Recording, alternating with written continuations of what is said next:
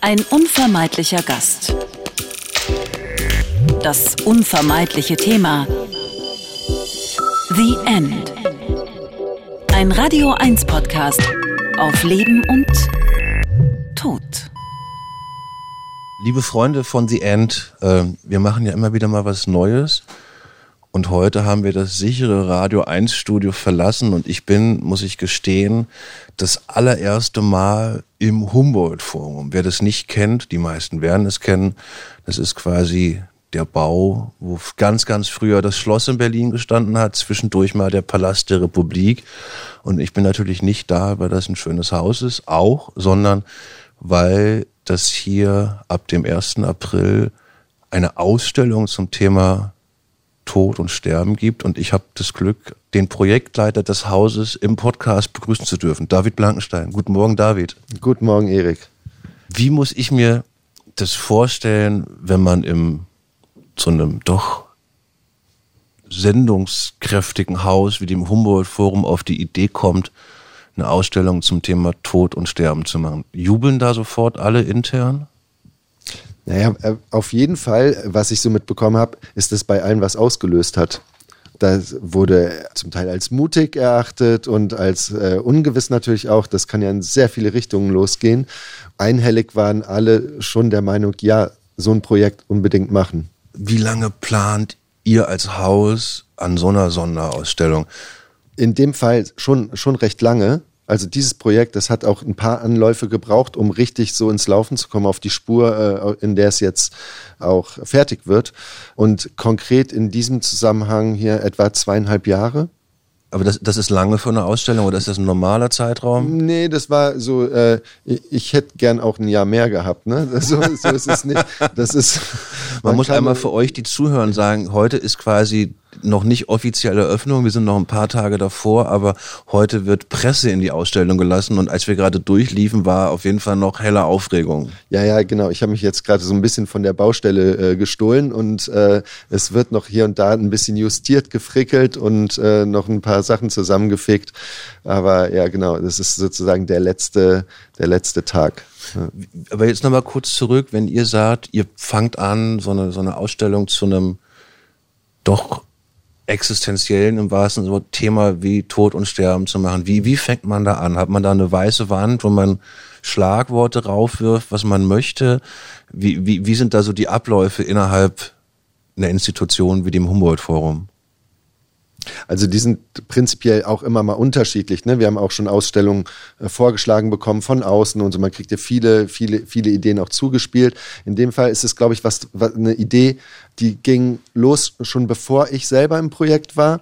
Und äh, die hat so ein bisschen gegärt im Haus. Und das äh, liegt vielleicht aber auch daran, dass dieses Haus keine White Cubes hat, also nicht einfach auf der grünen Wiese ist eine Fläche, sondern es ist das Humboldt Forum im Berliner Schloss. Die ganze Welt redet darüber, es wird viel darüber geschimpft, es äh, gibt schon Zusammenhänge, es ist nicht leer, sondern es gibt ja auch konkrete Beziehungen zum Thema Tod, die hier schon im Haus Haus eingebaut sind oder in den Sammlungen. Erklär mir die mal. Also es, es sind ja auch ethnologische Sammlungen hier. Die Dauerausstellungen sind äh, von den staatlichen Museen, vom Ethnologischen Museum, Museum für asiatische Kunst. Da muss man nur mal aufmerksam durchlaufen, um zu sehen, dass das Thema Tod und Sterben und was ist nach dem Tod ein überall anschaut in den Objekten, in den Zusammenhängen, weil sehr viel äh, auch äh, kulturelle Erzeugnisse beschäftigen sich ja in diesem Kontext. Ne? Das sind nicht nur Grabbeigaben, die damit verbunden sind, sondern auch sehr viel Darstellung einerseits. Und äh, natürlich haben auch die staatlichen Museen das Thema Tod zwar nicht hier ausgestellt im Humboldt-Forum, Gott sei Dank nicht, aber im Fall der Human Remains auch äh, ein schwieriges Erbe, das hier damit verknüpft ist mit Human Remains meinst du quasi Sammlungen, wo, wo Überreste von Menschen hierher gebracht worden sind? Genau. Das ist gerade durch einen Film ja auch sehr präsent, der in, in die Kinos kommt, bei der Berlinale lief, äh, der sich mit dem äh, Völkermord an den Herero und Nama, äh, an den Herero auseinandersetzt. Der vermessene Mensch heißt der Film. Das ist ein Film von Lars Kraume, der im Humboldt-Forum auch schon gezeigt wurde und äh, rege Diskussionen auch ausgelöst hat. Und äh, da geht es darum, dass massiv und massenhaft Schädel äh, aus dem äh, Zusammenhang auch nach Berlin gebracht wurden und auch in, äh, in den öffentlichen Sammlungen gelandet sind. Ich weiß, wir haben als Bestatter vor Jahren mal geholfen, quasi so eine Feierlichkeit im französischen Dom zu machen, wo Rückführungen von Gebeinen der Herero stattgefunden haben. Aber kurz zurück zu der, zu der Ausstellung quasi. Ihr müsst euch ja eine Zielsetzung gegeben haben, was ihr mit so einer Ausstellung erreichen wollt. Kann man die quasi formulieren? Ist das, ist das schon im Titel mit drinne? Unendlich Leben mit dem Tod? Ja, ich, ich muss dazu vielleicht auch sagen, das Haus ist ja noch sehr jung. Das Humboldt-Forum ist noch nicht so lange offen und äh, es ist auch ein Experimentierfeld. Ja, wir sagen intern auch gerne, es ist, äh, wir werden Humboldt-Forum. Und äh, das ist, also, um Druck das heißt ja nicht nehmen. so Türen auf äh, und äh, es läuft alles, sondern es ist tatsächlich ja auch eine Experimentierphase, wo wir es mit einem Publikum zu tun haben, das wir noch gar nicht kennen.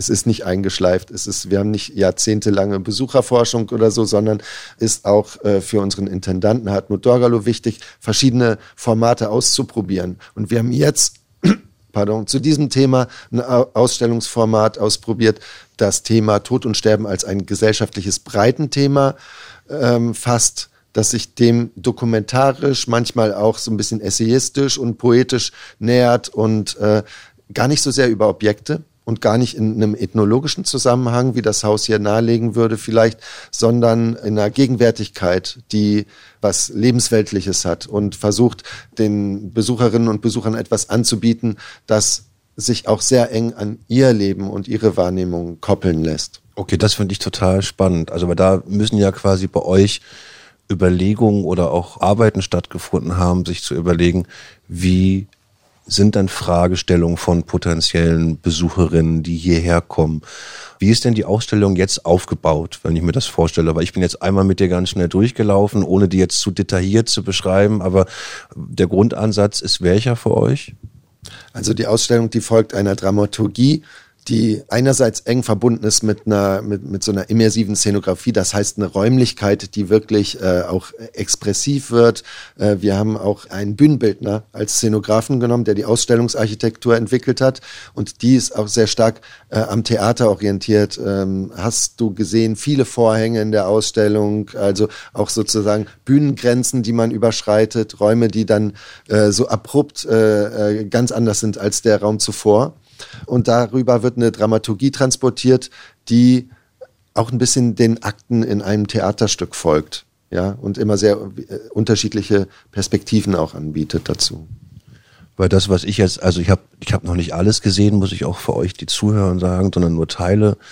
Es ist auf jeden Fall so, dass man reinkommt und die Räume über die Informationen hinaus, die sie einem geben. Es gab Räume, wo wo, wo Sterbebegleiter in vielen verschiedenen Sprachen über ihre Arbeit sprechen, was ich jetzt gesehen habe. Oder es, es gibt Räume, wo Jens Dreier, den ihr auch schon aus dem Podcast kennt, auch nochmal einem erzählt, was so in den letzten Momenten in seinem Kopf abgeht, die dann sehr beengt sind, um da durchzugehen. Also ihr wollt auch schon an was Körperliches heran.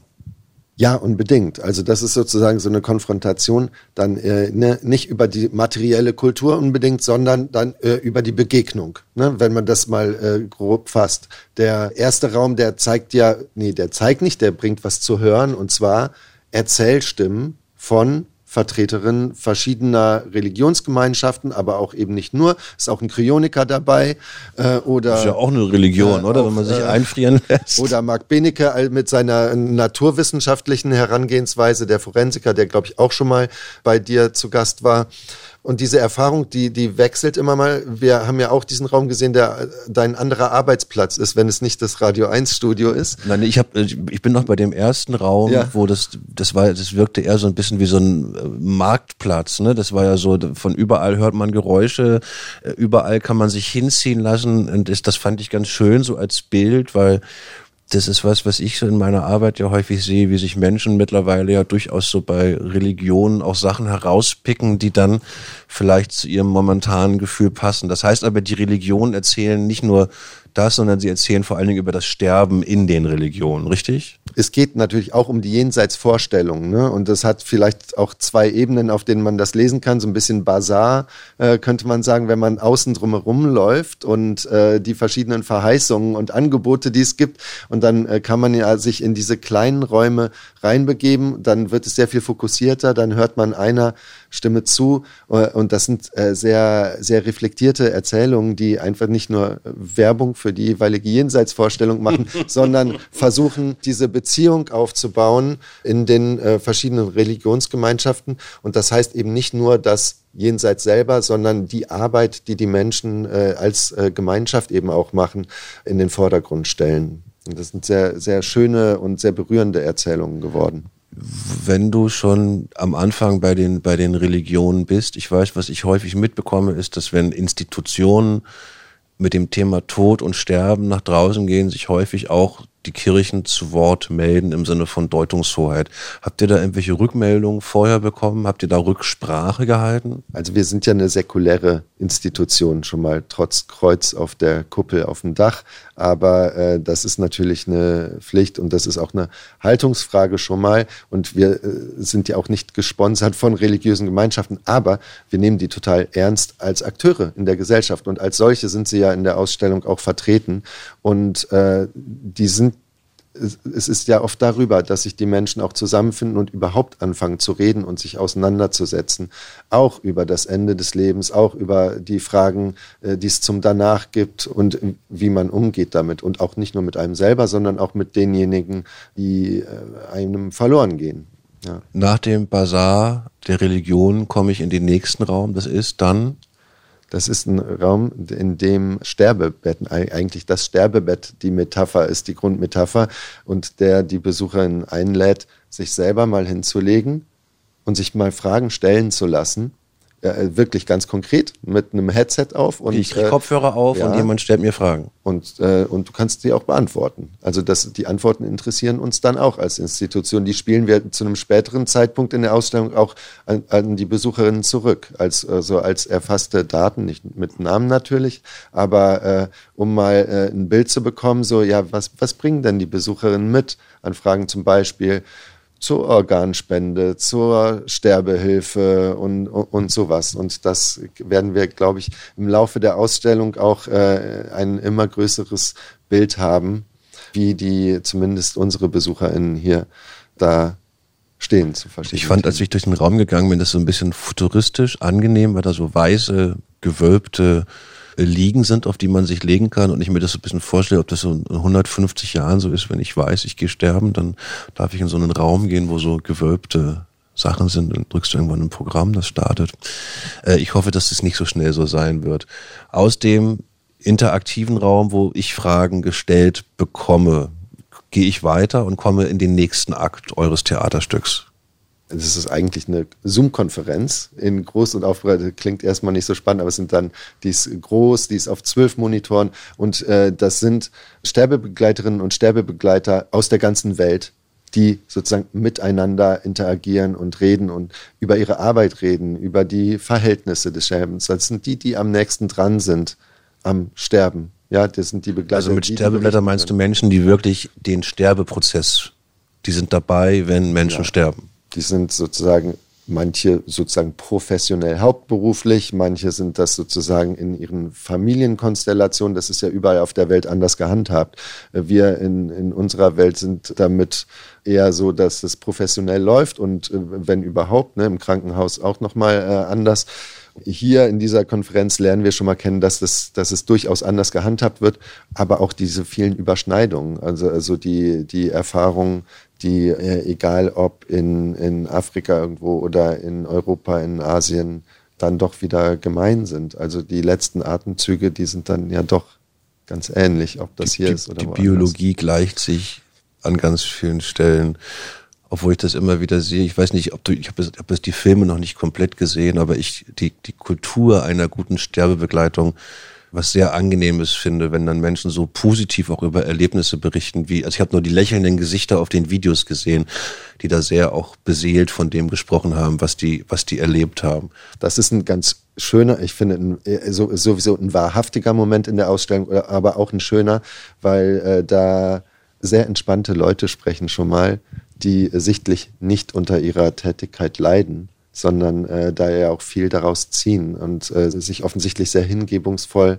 damit äh, beschäftigen und auseinandersetzen. Und da, ja, da spricht viel Zuversicht aus den Bildern und Mündern. Ja. Ähm, aus dem wir kommen von den Religionen über die eigenen Vorstellungen hin zu Sterbebegleitern und jetzt kommen wir, wenn ich mich richtig zum Sterben, wir kommen jetzt zu Jens Dreier, der einem die neuronalen Netze und die Biologie erklärt.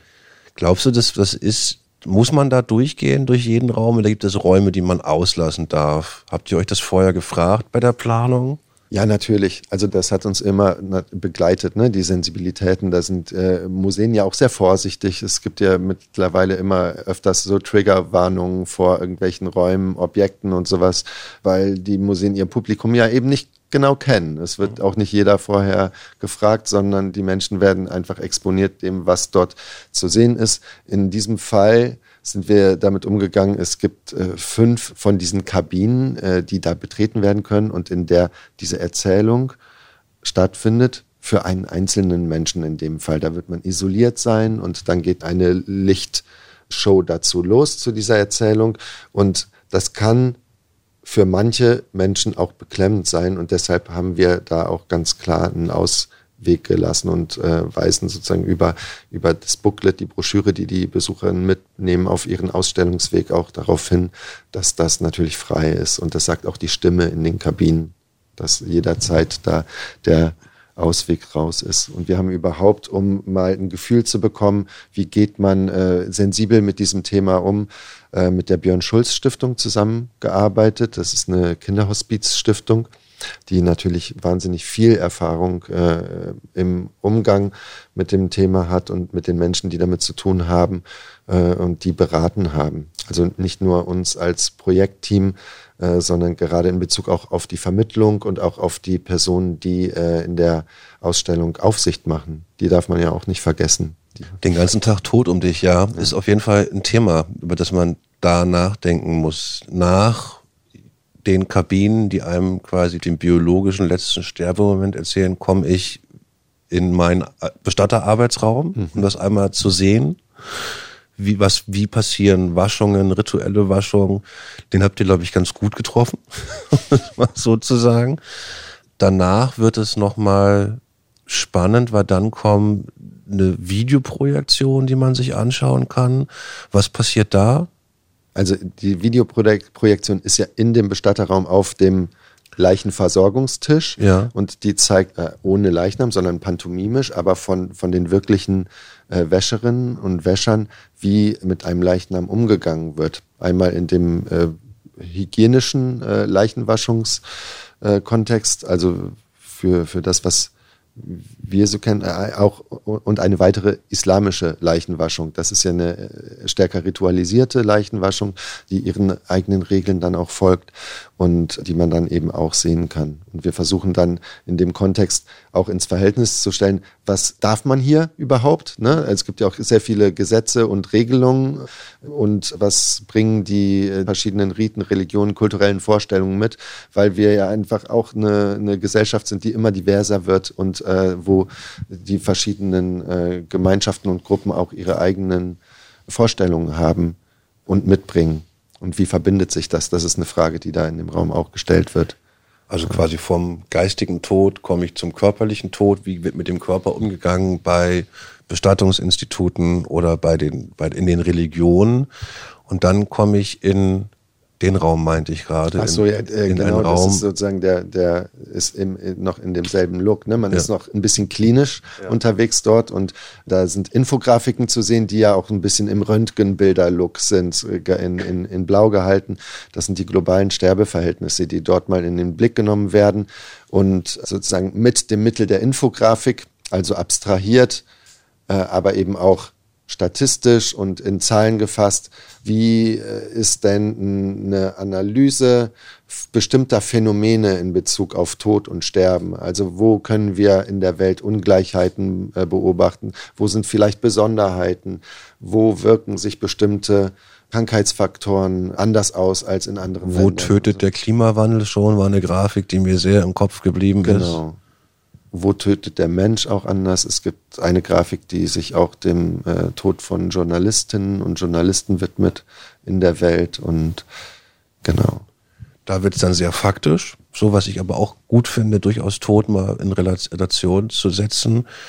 Und dann kommen wir dann schon in den letzten Akt. Bin ich gerade falsch? Ja, es gibt noch so einen Übergang. Also es ist äh, ein, ein, ein weiterer Punkt, äh, zeigt die, die Arbeit einer italienischen Forensikerin, die sich mit äh, dem Lampedusa-Unglück im Mittelmeer, wo hunderte Geflüchtete gestorben, ertrunken sind und zum Teil ohne Namen, ohne Dokumente geblieben sind, da versucht zu äh, restituieren, was äh, für Identitäten das sind, also die Namen herauszufinden, um die wieder zu Menschen zu machen und nicht nur zu Zahlen. Also das wird nochmal darauf hingewiesen, gezeigt. Also nach den Zahlen wird wieder vermenschlicht.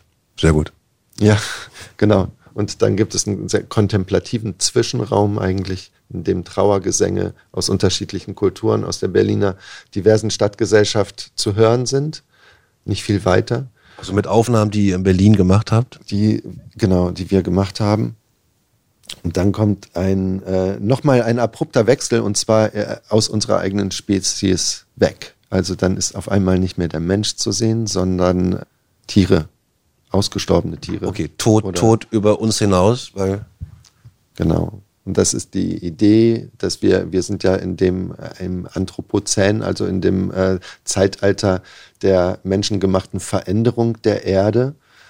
Und wir sind auch in einer Biodiversitätskrise, in der wir ganz nachweislich nicht nur äh, durch Klimawandel, auch andere Faktoren menschengemacht sehr viele Spezies zum Verschwinden bringen und damit auch an unserer eigenen Lebensgrundlage kratzen. Ja, es wird doch äh, manchmal sogar davon gesprochen, dass der Mensch den Menschen vielleicht auch auslöschen kann. Irgendwann ist äh, die Existenz unserer eigenen Spezies vorbei.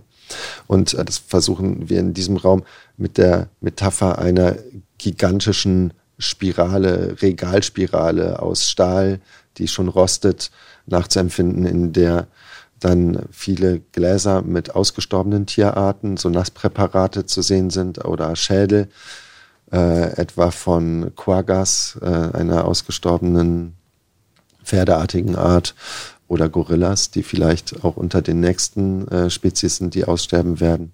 Und noch viele leere Gläser für die, die noch kommen mögen. Das finde ich aber gut als Bild. Also das ist, weil es hart auch ist. Und es darf auch hart sein, oder? Ja, das ist so, wir, wir haben es so oft immer über die Medien vermittelt, in der Zeitung und sowas, dann mal in sowas drin zu stehen und seine eigene Reflexion in den spiegelnden Flächen dahinter auch schafft vielleicht auch mal zum Nachdenken anzuregen, womit wir es dann zu tun haben und schafft so, so einen Nähebezug dann. Ja.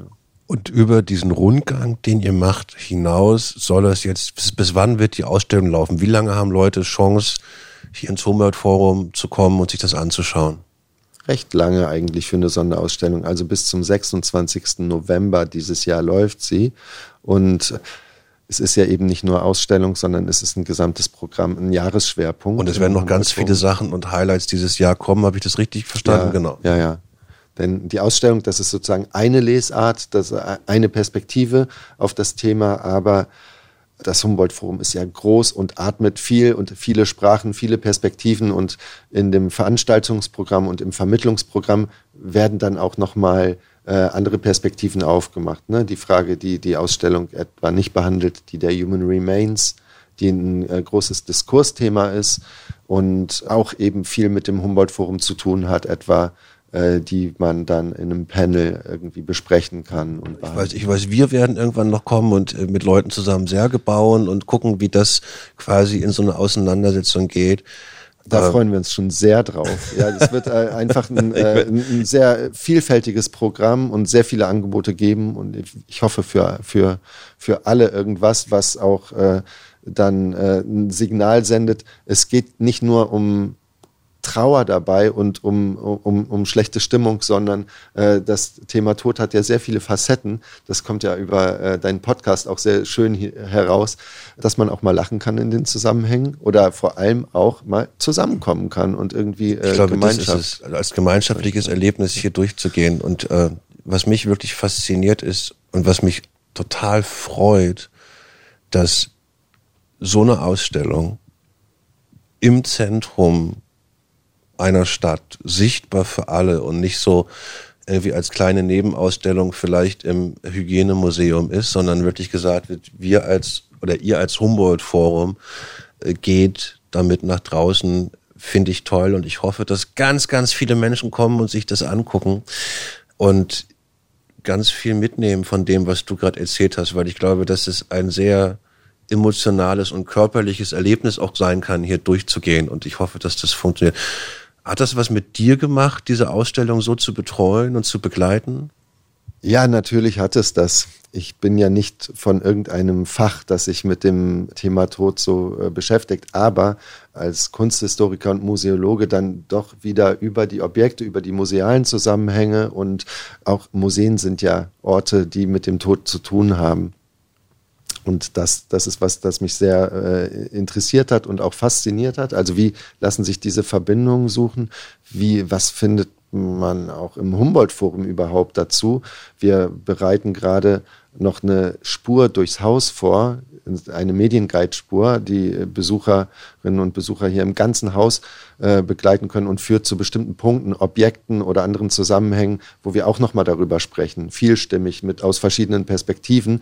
Das können dann äh, die Besucherinnen äh, ab dem frühen Sommer auch mitnehmen. Also auch jenseits der Ausstellung zu gucken, so, ah, wo äh, lacht wo, einen das Thema auch, auch, auch noch an. Und äh, wir haben natürlich auch ein Vermittlungsprogramm, das die Besucherinnen und Besucher auch an die Hand nimmt, durchaus. Und auch, äh, auch kreativ werden lässt dazu. Und all das sind Punkte, worüber ich mich schon sehr freue. Und auch dieses mexikanische Totenfest Anfang November, das hier, äh, hier im Haus statt gastieren wird sozusagen. Da komme ich gerne vorbei. Ja, unbedingt. Ich glaube, das wird ein absolutes Highlight auch. Genau. Und äh, die, ja, diese Arbeit war für mich einfach total spannend auch, weil es zeigt, so in, in welche Richtung man sich da beschäftigen kann, weil man sich natürlich auch die ganze Zeit die Frage der Relevanz stellt, so, ne? Und was ist das denn, was man zu den Leuten bringen muss, wo man die abholen kann und mich persönlich beschäftigt natürlich auch als äh, Mitarbeitender des Humboldt-Forums, äh, das ja mit kolonialen Zusammenhängen viel zu tun hat, die Frage von Kolonialität und wie, wie okay. müssen wir dazu erzählen so und in, in diesen Zusammenhängen auch mit dem Thema Tod umgehen. Ich glaube, wir sollten einfach, wenn die Ausstellung vorbei ist, nochmal sprechen und du solltest nochmal über die Erfahrungen, wo du siehst, worauf. Ich glaube, dass viel mehr Menschen kommen werden, als ihr erwartet. Äh, ich weiß, dass du jetzt gleich los musst, weil hier heute die Hütte brennt. Äh, ich danke dir, dass du dir so viel Zeit genommen hast, David. Ich wünsche euch alles Gute für die Ausstellung und dass ihr möglichst viele Besucher bekommt. Vielen Dank. Ja, ganz herzlichen Dank dir, Erik. Ich hoffe, es kommt auch so. Und dann bis dann. Ein guter Abgang ziert die Übung. The End. Der Podcast auf Leben und Tod. Bis zum nächsten Mal. Vielleicht.